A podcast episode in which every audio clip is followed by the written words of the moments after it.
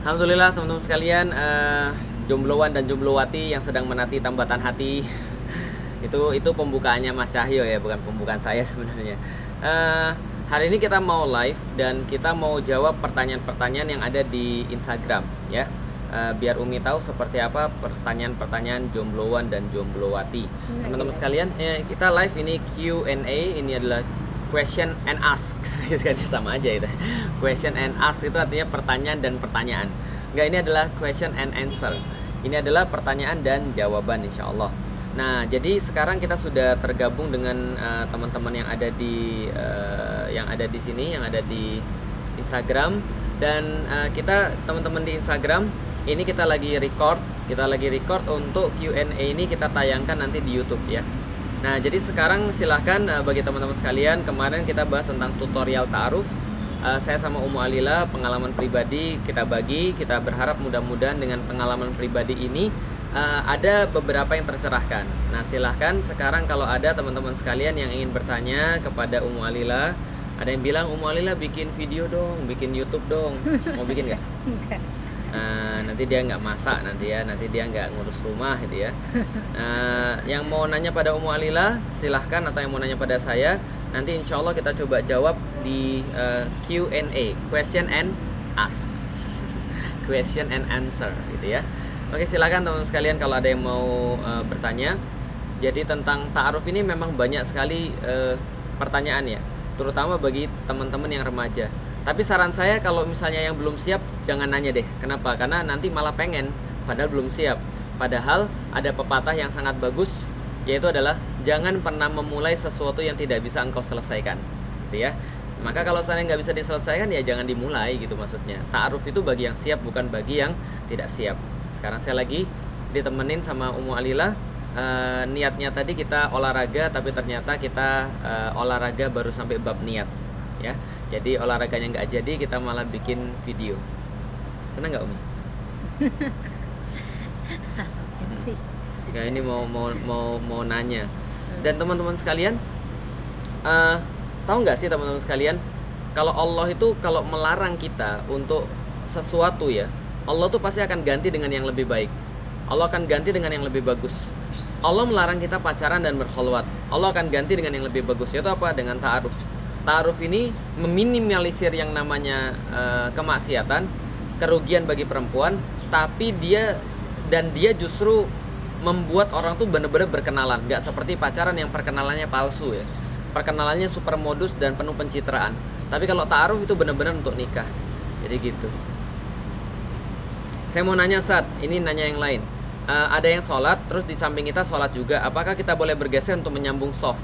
Boleh jadi kalau contoh nih misalnya kalau kita sholat di depan kita ada soft kalau yang laki-laki ya. Ada soft kosong di depan kita karena ada orangnya batal dia terus pergi ada bolong tuh softnya. Maka yang di belakang jalan ke depan masuk ke dalam soft itu. Itu boleh. Rasulullah Shallallahu Alaihi Wasallam ketika sholat bersama Ibnu Abbas itu Ibnu Abbas sholat di belakangnya Rasulullah. Rasul tarik ke depan supaya kemudian sejajar dengan dia. Karena sholatnya cuma berdua itu juga boleh. Nah apakah taruf ini bisa bertemu dengan lawan jenis kita? Bisa nggak Umi bisa banget. Bisa bertemu asal tidak berkholwat ya. Asal tidak berkholwat. Jadi ada mahramnya untuk kemudian di situ supaya menjamin tidak terjadi sesuatu yang berbahaya gitu kan ya. Dan percakapan percakapan yang aneh-aneh. Karena kan kalau manusia yang punya rasa malu itu kalau sana dia ada orang di situ apalagi mahramnya dia nggak akan berani ngomong macam-macam gitu kan ya kayaknya kayaknya mata kamu indah banget. Oh itu nggak berani ya kalau sudah ada mahramnya gitu ya. Jadi boleh ketemu bareng obrolkan tentang nikah rapatkan tentang bagaimana kemudian eh, apa namanya acaranya itu boleh asal ada mahramnya. Sekali lagi asal ada mahram. Mahram siapa? Mahramnya perempuan gitu ya. Supaya kemudian tidak ada eh, masalah. Ta'arufnya Ustadz sama Umu Alila seperti apa? Ah, itu tonton filmnya Ta'aruf yang ada di eh, YouTube tutorial Ta'aruf. Itu. Ta'arufnya saya sama Umu Alila. Eh, saya pergi ke rumahnya pernah ketemu dengan orang tuanya, ketemu dengan Umu Alila juga, kita ngobrol dengan bapaknya. Bapaknya nanya, "Ada apa urusan adik ke sini?" Saya bilang, "Saya ingin menggantikan bapak untuk mengurus anak bapak." Widih, gitu kan ya. Enggak, enggak, ceritanya enggak enggak seherois itu ya, tapi ya kira-kira begitulah. Eh, Ustadz agak gemuk, oh masa sih? Eh, mau tanya apa pernah Ustadznya komplain masak? Pernah nggak Abi komplain masak? hmm, kayaknya Jujur aja, jujur aja. sering kayak Sering komplain masak. Terus apa yang sering dikomplain? Keasinan. Nah, dari awal saya taruh sama Ummu Ali lah. Lalu kemudian saya bilang begini, eh saya mau tahu dong kamu tuh masaknya kayak apa misalnya. Terus dia masakin saya, saya ya Allah ya Rob, saya tuh makan tuh sampai nangis. Lah kenapa asin banget gitu. Ya, itu salah satu contoh. Tapi ya bagi saya itu bukan bukan big deal ya. Ya itu adalah sesuatu yang memang ya bisa dipelajari dan bukan big deal seperti contoh dia nggak bisa nerima saya dakwah. Dia nggak bisa nerima saya memperjuangkan syariat. Itu bukan itu. Jadi it's not a big deal. Oh, udah kayak anak jaksel saya. ya. Oke, komplain masa. Nah, apalagi eh, ta'aruf kasih penjelasannya. Saya sudah kasih penjelasannya tentang ta'aruf. Ta'aruf adalah perkenalan antara laki-laki dan wanita yang memang niat mau nikah. Apa bedanya dengan pacaran? Bedanya ada dua. Satu, dia tidak berkholwat. Dua, dia punya jangka waktu yang jelas kapan nikah itu mau dilaksanakan. Gitu kan ya. Eh, dua bulan, tiga bulan biasanya atau enam bulan juga boleh. Ya nggak ada batasan tapi lebih cepat lebih baik. Eh, yang benar mempercepat pernikahan atau mempercepat mempercepat menyiapkan diri. Allah Subhanahu wa taala berfirman di dalam Al-Qur'an, "Linabluwahum ayyuhum ahsanu amala." Yaitu adalah orang-orang yang akan eh, beruntung di hadapan Allah adalah Allah itu menguji orang-orang agar orang itu mengeluarkan ahsanu amala. Amal yang paling baik, bukan yang paling cepat. Jadi jangan cepat-cepatan nikah, tapi baik-baikan nikah. Siapa yang paling baik dalam kemudian menikah? siapa yang paling banyak paling baik mempersiapkan nikah? Jadi nikah bukan cepet cepetan. Kita nikah umur berapa? Dua-dua. dua-dua. Tapi saya mempersiapkan diri dari umur 18 begitu masuk Islam saya putusin pacar saya dan saya mempersiapkan diri untuk menikah. Maka dua-dua saya menikah itu sudah menurut saya saya sudah punya minimal ilmu ilmu dasar yang diperlukan untuk menikah. Jadi kira-kira gitu ya. Eh, ya Waalaikumsalam yang dari Jepang Umu Alila kalau kita udah di khitbah tapi kita belum siap menikah gimana? Nah, ini banyak banget pertanyaannya. Kalau di khitbah terus belum siap menikah, ini jawabannya enak banget nih sebenarnya. Gimana jawabannya? Hah? Belum siap untuk nikah gitu Iya ya? di khitbah tapi dia belum siap. Gimana? Gimana jawabnya bingung Umi? Kalau ada orang ada ada cewek di khitbah terus belum siap menikah terus gimana? Ya jangan mau. Ya jangan diterima. Iya. Lah kan kita belum siap gitu loh Iya. maksudnya. Bayangin aja belum, bayangin jadi istri belum pernah, lalu kemudian bayangin apalagi ngurus anak belum pernah, lalu kemudian ngurusin suami belum pernah, ya terus ya jangan jangan diterima sudah. Tapi ada ada ada mitos katanya kalau menolak orang yang menghitbah nanti eh, nggak laku-laku. Itu benar nggak sih? Itu enggak lah. Ya enggak lah. rasanya mu- mungkin takut guys Iya. kalau nggak syari ya. Kalau nggak syari, Heeh. iya. Tapi kalau nggak syari bukan bukan mitos Nah, juga bukan sih mitos sebenarnya. juga. Tapi kalau nggak syari dia menolak, ya dia nanti punya track record buruk dong. Contoh misalnya, kenapa dia menolak laki-laki ini? Oh karena wajahnya jelek misalnya gitu kan ya. Berarti orang, oh berarti dia bukan laki- bukan perempuan yang baik. Kenapa? Iya. Nilainya dari fisik saja gitu ya. Dari fisik boleh nggak? Boleh, tapi jangan dari fisik saja gitu loh maksudnya. Nah jadi itu adalah kemudian kalau belum siap jangan diterima. Kalau diterima nanti justru bikin masalah. Nah gitu ya. Apalagi eh, suka banget sama Umu Alila anteng tapi pintar itu pencitraan dia gitu. Emang nggak pinter Umi. IPK-nya Umu Alila itu 3, koma berapa? Aduh. 3,4 ya. Tapi dalam kenyataan dia buka komputer aja nggak bisa gitu ya, harus mengandalkan Aduh. saya. Kan makin canggih komputernya. Dia pakai GPS aja harus ngandelin saya. Iya semuanya. Ketergantungannya itu sangat besar kepada saya ya. Alhamdulillah. Eh, sebentar ada lagi nih. Assalamualaikum. Umi dan Ustadz ya. Awalnya menetapkan hati sama Ustadz gimana? Terus proses taruh Umi dan Ustadz gimana? Prosesnya sudah saya pernah sampein yang dalam video kemarin. Nah sekarang coba jawab bagaimana cara memantapkan Oke saya mau sama Felix gitu misalnya. Ya sebenarnya dulu ragu sih menerima Abi sempat Astagfirullahaladzim. karena lebih ke itu ya lebih ke apa takut ya takut nanti apa namanya nggak Keluarga. bisa nyesuaiin keluarga terus nanti takut takut Abi lebih condong ke keluarganya Abi gitu Oke, kan dengar ya, dengar ya. Takut pada keluarga, takut bahwa suaminya lebih condong pada keluarga. Kenapa saya highlight? Karena ini semua laki-laki harus dengar. Ini kekhawatiran wanita kalau Anda itu tidak punya determinasi, widih, tidak punya ketegasan dalam memutuskan sesuatu, widih. Ayo, ayo, terus apa lagi? ya cuman ketika itu kekhawatiran itu mungkin tertutupi karena Kegantengan Nabi, Nabi. Oh, sih niatan, niatan, niatan Nabi mencari istri itu lebih ke mencari istri yang bisa mendukung dalam dakwah. Oke. itu ibarat jadi pegangan Umi lah gitu loh untuk yakin Berarti dakwah yang membuat Umi yakin. ya. Allah. Nggak ada yang buat kita yakin kecuali Allah. Nggak ada jaminan kecuali Allah. Kalau seorang laki-laki itu sudah taat sama Allah sudah mau kemudian untuk eh, terjun di jalan Allah sudah benar-benar istiqomah insya Allah sudah benar bukan benar-benar istiqomah sudah belajar istiqomah sudah minimal mau berkorban di jalan Allah insya Allah itu adalah sebuah eh, hal yang bisa membuat kita yakin Eh, Umi, Umi semua yang nanya nih. Mau nanya dong, gimana kalau ada yang mau taruh tapi lelakinya lebih tua 15 tahun? Iya, silahkan Umi. Gimana kalau ada laki-laki kira-kira kalau ada seorang awat nih dihitbah sama laki-laki yang lebih tua 15 tahun gimana? ya nggak masalah sih kalau mau coba Iya kan nggak ada masalah. Aisyah sama Rasulullah bedanya berapa tahun? itu kebalikannya Aisyah lebih tua ya Enggak, ini kan ini kan laki-lakinya lebih tua nih. Rasulullah kan sama-sama Aisyah, Rasulullah lebih tua, bahkan lebih daripada 15 tahun. Enggak ada masalah laki-laki yang lebih tua 15 tahun. Asal jangan eh, sudah sudah mohon maaf ya sudah penyakitan terus mau mati aja gitu kan. ya Ya coba dipikir artinya gini, dipikir dari Coba. segi ini. Eh, dipikir dari segi adalah pernikahan ini untuk apa? Kalau untuk dakwah, laki-lakinya lebih tua dan Anda mau dukung dakwah dia, nggak ada masalah. Tapi kalau pernikahan ini kemudian mohon maaf ya, kadang-kadang Abi lihat ada yang nikah dengan yang lebih tua tuh bukan karena dakwah, hmm. tapi karena sesuatu selain dakwah. Saya nggak tega ngomongnya, antum tahu sendirilah. Tapi kalau itu karena dakwah, nggak ada yang salah dalam dakwah, nggak ada yang salah dalam Islam, nggak ada yang salah dalam ketaatan kepada Allah Subhanahu Wa Taala. Asal cocok, asal oke, ya nggak ada masalah. Ada yang perempuannya justru lebih tua, ada nggak? ada Ada Khadijah dengan Rasulullah dan nggak ada masalah juga, asal visinya adalah visi dakwah. Ah, akhirnya ada pada Abi. Mau nanya, taruh itu kan belum saling mengenal sifatnya. Misalkan sudah jadi dengan pasangan tersebut sifatnya berbeda dengan awal taruh. Nah, ini ini jadi gini. Gimana cara ngomongnya ya? Saya mendapatkan begini justru di akhir-akhir ketika sudah ada banyak sosial media. Jadi eh, mohon maaf, Instagram itu termasuk bagi saya secara pribadi saya nggak pernah menampilkan yang jelek-jelek dong di Instagram itu jelas-jelas pencitraan. Iya kita memang mencitrakan diri kita tentu saja dengan pencitraan yang baik. Nggak mungkin lah kemudian ketika saya lagi lagi kemudian marahin anak saya marahin istri saya terus kemudian saya instagramin. Ya enggak kita pasti pengen terlihat baik dan itu normal. Tapi masalahnya adalah ada orang-orang yang mau terlihat baik over di Instagram. Dan ketika dia melakukan proses ta'aruf ta'arufnya nggak benar. Ini masalahnya. Jadi taarufnya nggak benar. Jadi taarufnya mungkin rasa pacaran visinya mungkin nggak benar. Yang sudah saya bilang tadi sebelum taaruf itu ada step-step yang kemudian harus dilakukan untuk memastikan bahwa ketika kita taaruf pun kita melakukannya dengan benar. Nah kalau step-step ini sudah kemudian dilangkahi atau salah maka taarufnya juga bermasalah. Misal yang pertama kita cek dulu sakofanya seperti apa. Kita cek dulu akidahnya benar atau tidak. Bagaimana kemudian kesiapan mentalnya? Bagaimana kesiapan fisiknya? Lah kalau kemudian ini sudah nggak kemudian nggak nutut sudah nggak memenuhi gimana mau taaruf ya taarufnya jelas salah. Nikahnya juga jelas salah. Akhirnya baru beberapa bulan menikah terus cerai.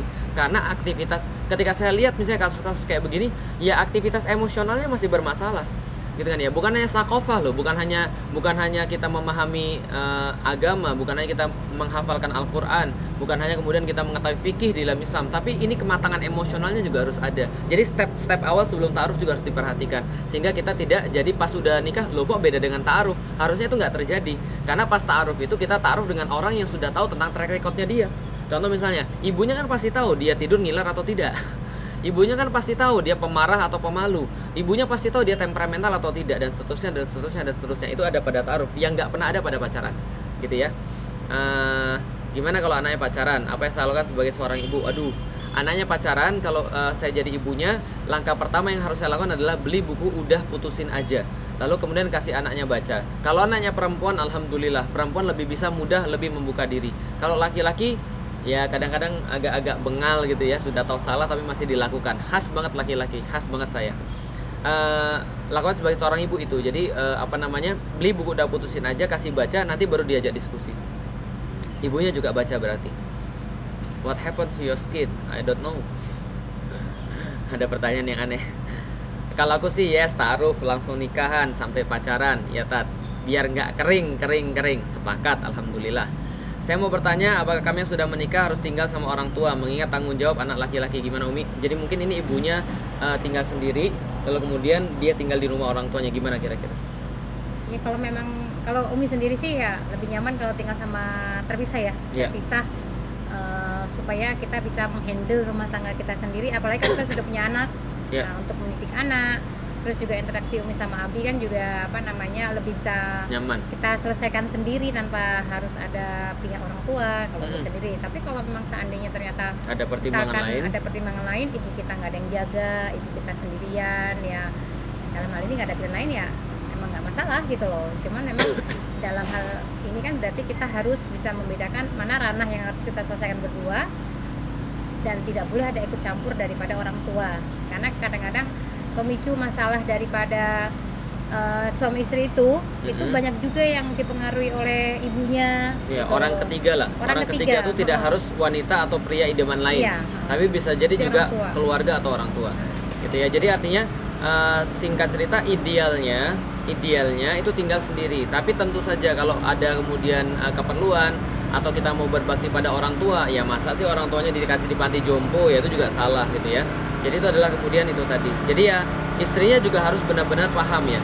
Eh, kita punya teman ya yang kayak gitu ya. Iya. Kita punya teman yang kayak gitu dan masya Allah istrinya sangat penyabar sekali sehingga eh, bisa kemudian untuk hidup bareng-bareng dengan orang tuanya dan tidak ada masalah di situ. Jadi tergantung kedewasaan kita insya Allah. Bagaimana bisa yakin bahwa dia adalah jodoh kita? Kalau saya milih Ummu Alila bukan gini oh saya sudah dapat mimpi wajahnya kemudian di wajah saya eh, sorry wajahnya di pikiran saya terus. Enggak yang saya membuat saya yakin bahwa Ummu Alila adalah yang tepat buat saya karena saya sudah me- melis ya memberikan eh, catatan-catatan saya ke depan kira-kira mau apa? Saya ke depan kira-kira mau jadi apa? Maka ketika saya mau jadi apa dan saya mau ke mana perempuan seperti apa yang saya perlukan untuk menemani hidup saya untuk bisa berdakwah dengan baik maka saya pilih, eh, pilih Ummu Alilah itu yang meyakinkan saya. Itu aja sih sebenarnya karena ketaatan pada Allah Subhanahu wa taala oke ada yang lain lagi silahkan oke Mohon maaf Islam yang benar tuh Islam yang seperti apa? Apakah Muhammadiyah atau pada umumnya mungkin kayak NU gitu ya kali ya? Dan saya mau nanya golongan Syiah itu seperti apa? Oh ini pertanyaannya salah kamar karena kita lagi bahas tentang ta'aruf tapi intinya adalah Islam itu satu adalah agama yang diturunkan kepada Rasulullah Muhammad Sallallahu Alaihi Wasallam. Tolong jangan dicampur adukan antara Islam dengan organisasi. Islam itu agama, NU Muhammadiyah itu organisasi. Kalau Syiah nanti kita akan bahas. Yang jelas teman-teman sekalian, kalau selama rukun Islamnya masih sama ada lima, rukun imannya masih sama ada enam, dan mereka mengakui kelima dan keenamnya, maka mereka tetap seorang Muslim. Apabila mereka mengingkari salah satunya saja, misalnya mengatakan bahwa ada Nabi setelah Nabi Muhammad, maka bukan Islam. Jelas ya? Jadi itu adalah kemudian yang kita perlu sampaikan. Andai kata sudah ta'aruf, tapi untuk rencana nikah masih sekitar beberapa bulan dan tidak saling bertemu hanya share chat di WA. Itu bagaimana kira-kira? Itulah yang namanya ta'aruf. Tidak ada kholwat dan sudah ada tanggal nikahnya. 2-3 bulan lagi nggak ada masalah. 6 bulan lagi nggak ada masalah. Dalam persiapan itu jangan maksiat, fokus pada perkenalan. Eh, kalau ketemu boleh nggak? Boleh. Bahkan kalau cuma chattingan WA doang terus nggak ketemu, nanti bisa jadi ada masalah. Ketemulah, ketemu keluarganya, sama keluarganya bareng. Datanglah laki-laki ke tempat perempuannya, ajak ngobrol perempuannya, ajak ngobrol bapaknya dalam forum yang sama ya. Jadi jangan berkholwat supaya kita lebih tahu sebenarnya siapa wanita yang akan kita nikahi. Siapa tahu di tengah-tengah kita kemudian menemukan sesuatu yang salah. Oh ternyata, ternyata mohon maaf, hidungnya cuma, sorry bukan hidungnya, telinganya cuma satu misalnya. Ya kalau anda merasa bermasalah silahkan putuskan ta- ta'arufnya. Kalau anda merasa nggak bermasalah nggak ada masalah. Umi, ada nggak orang-orang kayak gitu? Enggak sih belum pernah nemu Belum sih. pernah ya, Eh, alhamdulillah ya. karena fisik Ya kebanyakan orang yang sudah taruh itu karena Allah ya.